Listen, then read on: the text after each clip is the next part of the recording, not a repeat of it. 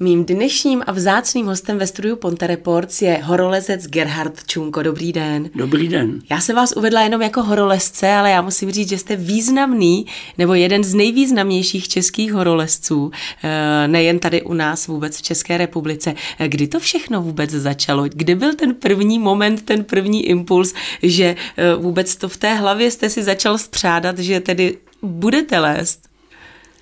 Víte, být skutečným horolezcem znamená tomu věnovat celý život. Buď jsem horolezcem, anebo jsem jenom takovým příštěpkářem, který leze jenom v neděli. To znamená, že se tomu musím věnovat plně. Samozřejmě tím trpí i rodina, ten ostatní život, třeba i kariérní život, ale já jsem byl takový, jsem byl takhle vychován, že k těm horám jsem měl vztah. A jestli se říká horolezec, tak je to především o tom les na hory, protože v poslední době leze kde kdo na umělých stěnách. Hmm. Nic proti tomu. Když se někdo, když se děti hýbou, je to jenom dobře. Ale já jsem byl vychován trošku jinak abych byl od začátku. Můj otec pochází původně z Horní Adyže, to je část Itálie v současné době. A jeho otec se potom s rodinou přestěhoval do Českého Krumlova. Tam jsem se taky narodil, ne v Českém Krumlově, ale v Budějovicích v nemocnici, protože maminka byla trošku slabší. Takže otec, otec eh, jeho otec a on měl v Krumlově prodejnu, eh, lahůdkářství a vinařství. Dovážel italská vína a ten dům tam pořád stojí na rohu i ulice. Takže jsme žili, já jsem vlastně mládí prožil v Krumlově. Jezdili jsme, když už jsem potom začal chodit, tak otec taky trošku chodil hmm. po horách, ale hlavně mě prováděl Šumavou a Alpami. Když mi bylo šest let, tak jsem byl už poprvé v Alpách. Jo. To tenkrát bylo možné, pač samozřejmě jsem se rodil 35, tak v šesti letech už potom bylo všechno vlastně Německo, takže to bylo umožněno. Zajímavé bylo, že moje maminka pocházela tady ze severu Čech speciálně z Jeníkova, to je malá obec s velkým kostelem u Důvcova. Mm-hmm. A e, takže jsme jezdili i sem a otec mě vzal a mám taky pěkný snímek, kdy asi v sedmi letech, osmi jsem poprvé byl na Božni. Mm-hmm. Což všechno byly takové začátky, kdy jsem pomalu získával jako tu chuť, jako chodit do těch hor. A možná, že to bylo i v rodinných genech, že od mého otce nebo dědy jsem něco podědil. Když e, jsem potom chodil do školy, do střední školy, tak maminka mě jednou poslala na takovou jako ozdravnou kůru do ostrova u Tisí. Mm-hmm. Ostrov je obec obklopená skalami, fantastická obec. A tam jsem s kamarády, s kamarádem bydlel u nějakých starších lidí a samozřejmě jsme běhali po skalách. E, dodnes se divím, že jsme si nerozbili ústa. Ale dobře. A když jsme viděli horolezce, a těch bylo málo tenkrát, mm-hmm. Jo? Tak jsme hnali, aby jsme se koukali. Taky jsme to zkusili, samozřejmě. Říkám, zázrak, že jsme se nerozbili. Takže to byly takové začátky hmm. na tom písku. A a co Puškášův průvodce na Vysoké Tatry? Potom samozřejmě jsem vyšel gymnázium, to jako nebylo moc času. Hmm nastoupil jsem do nějaký, chtěl jsem na vysokou školu. Bohužel doba nebyla nakloněna mému kádrovému profilu. Takže v Hradci Královi, nebo... Kam byste jinak šel na vysokou školu? Jakou jste? Šel. A na jakou? Dřevařskou. Mm-hmm. Protože jsem, moje babička s dědou bydleli na Pile, tam jsem pořád chodil, tak jsem měl k tomu nějak blízko. A moje maminka stále mě tlačila do nějakých škol. E, tak jsem byl v hranici na Moravě, udělal jsem zkoušky přijímací, byl jsem tam půl roku.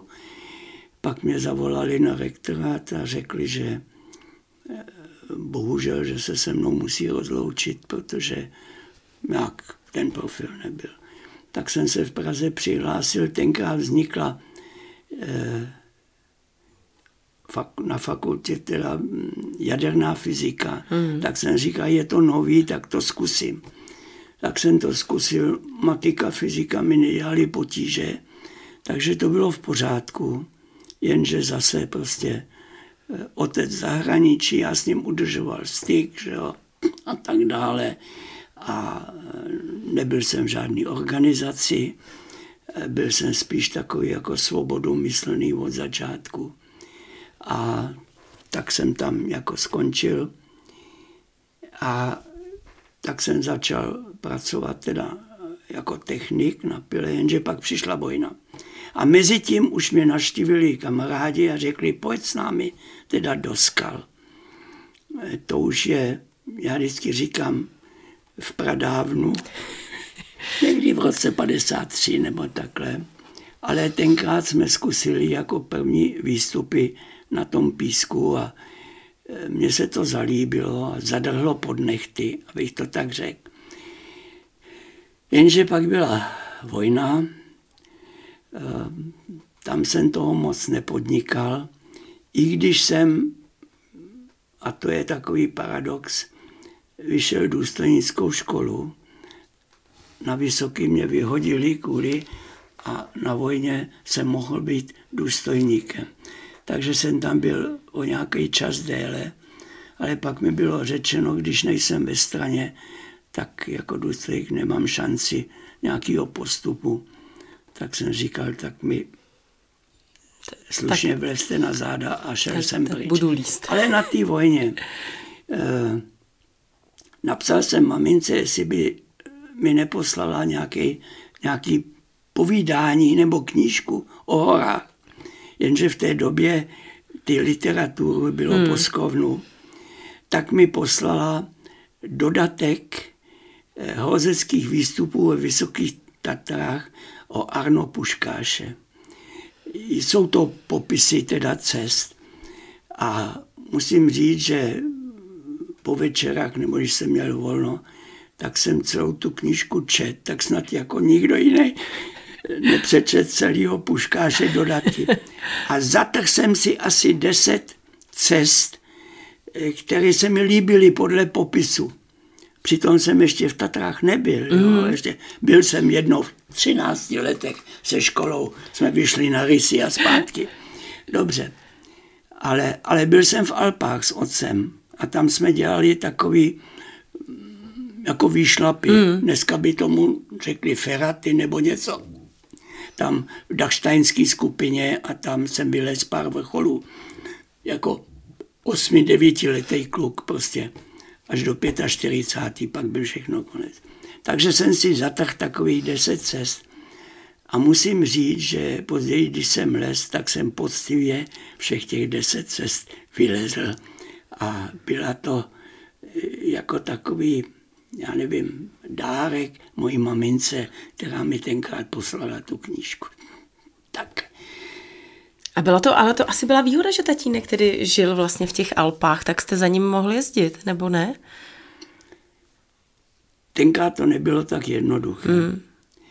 Musel jsem absolvovat teda vojnu, to bylo předtím. A potom mi samozřejmě dovolili navštívit otce. To ještě žila maminka tak jsem set na Vindobonu a jel jsem za otcem, který mě uvítal, všechno v pořádku.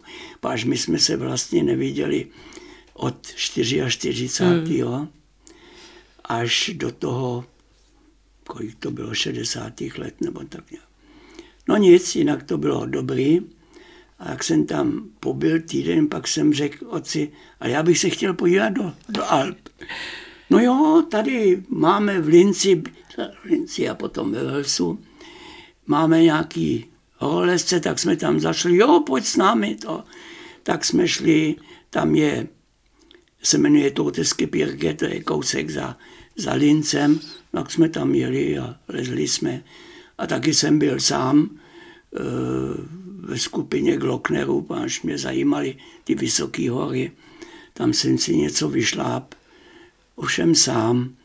A tam začalo to moje takový, jsem občas tíhnul k tomu solovému lezení, e, což je e, občas, abych to řekl na rovinu v hubu, ale je to že člověk je, rozhoduje sám, má zodpovědnost pouze za sebe.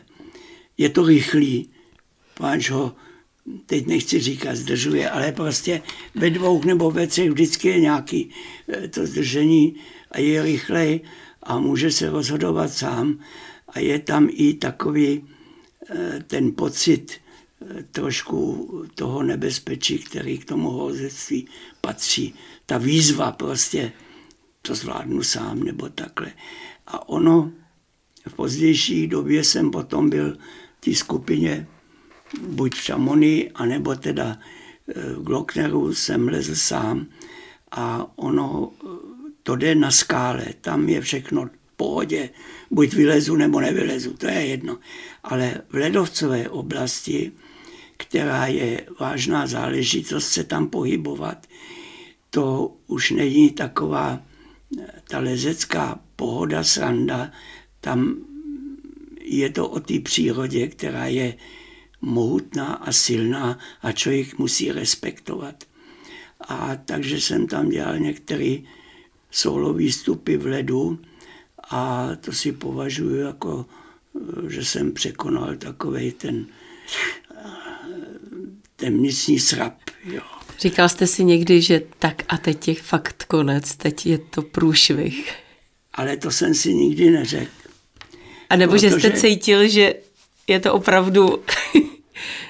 ano. Že tam to nebezpečí už je skutečně hodně, mm. hodně blízko. Ale v tom je právě vtip toho celého, že člověk se dostává do situací, které musí řešit a řeší pohodě a hladce a vyjde z toho, až později si řekne třeba bez stanu. No, to jsem měl štěstí trošku. No. Ale to, to k tomu patří. Tak, eh, takhle, co jsem pochopila, tak vás to tak v úvozovkách vzrušovalo, nebo máte rád to nebezpečí, ale přesto došlo někdy k tomu, že jste se skutečně bál na svých cestách, na svých ano. výstupech. Kdo se nebojí, lže. Protože strach je základní instinkt zachování. Když nemáte strach, a znal jsem lidi, kteří opravdu šli do toho úplně naplno, tak to teda jsem nikdy takový nebyl. I když jsem se samozřejmě občas musel překonávat eh, v těch horách, to jinak nejde. Jestli chcete teda něco vylíst, abych to tak hmm. řekl. Eh, strach a souhlasím s mnoha velkými horolezci, kteří všichni přiznávali, že jednou nebo několikrát přemuseli ten strach překonávat. Ale ten strach je přiměl k tomu, že jednali racionálně v těch horách a prostě to překonali nějakým způsobem. I za cenu třeba ústupu, že si řekli, tak tady ne. Hmm. Známe příklady z Himalají, známe e, příklady e, z hor a i osobně jsem zažil, když jsem říkal a dál ne, protože je to bohubu, jak se říká. Takže takhle. Abych pokračoval v tom vývoji, no samozřejmě lezli jsme na písku. Já jsem měl tu výhodu, že když mi potom zemřela maminka, tak jsem se za nějaký čas oženil s dívkou z Tise. To mělo obrovské výhody. Jestli to nebyla trochu vypočítavost. ne, to, to, to... Hezky se Není to, to tak vypočítavost, ale to vyplynulo. Jezdil jsem do Sicí, tak jsme se seznámili. Tak jsme se potom vzali. A taky lezla? Lezla a lezla dobře. Lezla v horách a musím, jmenovala se Erika a musím jí vzpomenout, protože byla jedna z mála žen, kteří, které samostatně lezly v horách. Mm-hmm. Třeba s kamarádkou udělala výstup eh, docela pěknou štyrkovou cestou na ladový štít nebo i v zimě. A to u těch žen není zase tak často, protože ženy většinou jsou takovou vlečkou, jako za mužem, a, ale zase obrovskou oporou. Já oběma mým manželkám musím poděkovat za to zázemí a že to se mnou takhle vydrželi a podporovali, protože to není tak jednoduchý. Mít manžela, který odjede na tři měsíce nebo na půl roku, nebo je vždycky někde, jo, e, není tak a přijde domů, nají se a lehne. Jo? Já bych to řekla, že takový ten hlavní vztah, ten prvotní vztah vy máte s těmi horami, s těmi skalami a pak je na druhém místě je ta manželka. Tak ono jde o to, aby se ta manželka s tím nějakým způsobem vyrovnala a... A ne vždycky se to podaří. Hmm. Znám mnoho nadějných lesců, kteří tohleto nedokázali zvládnout nebo překonat, nebo neměli to štěstí a odpadli, abych tak řekl. Němci ze začátku Sasové, když začali líst ženy taky v horách, tak vzniklo takové povídání žena je horolezcová smrt. A ono něco na tom je, ačkoliv znám spousta žen, které doprovázeli svoje manžele, anebo nedoprovázeli a podporovali. A to jim patří velký dík a já skládám velký hold mým oběma manželkám, kteří mě takhle podporovali, páč nikdo jiný by to se mnou nevydržel. Pojďme teď trochu odbočit. Ano. než jsme začali rozhovor, tak eh, jsme naráželi na vaše ruce. Vy jste říkal, že máte takové sedlácké ruce, máte krátké prsty. Eh, je E, výhoda, nebo dá se to tak říct, že mají třeba výhodu ti horolezci, kteří mají třeba větší ruce nebo delší prsty, kratší, nebo nějaká taková ta fyziognomie, dá se to takhle říct, že někdo má výhodu oproti tomu jasně, druhému? Jasně. E, takhle nejdůležitější na tom horolezci je hlava. To musí myslet. Kdo nemyslí, tak e, se nikam nedostane. Eh, a pak jsou samozřejmě různé typy. Eh, znám lidi, kteří jsou eh, hodně pohybliví, maštní a myslím to tak, že prostě, protože tu skálu, když leze, tak musí předem líst očima a zpracovat. Je to vidět třeba na našem současném lesci Adamu Ondrovi, který je jako pavouk, jo? ale hlavně myslí hlavou.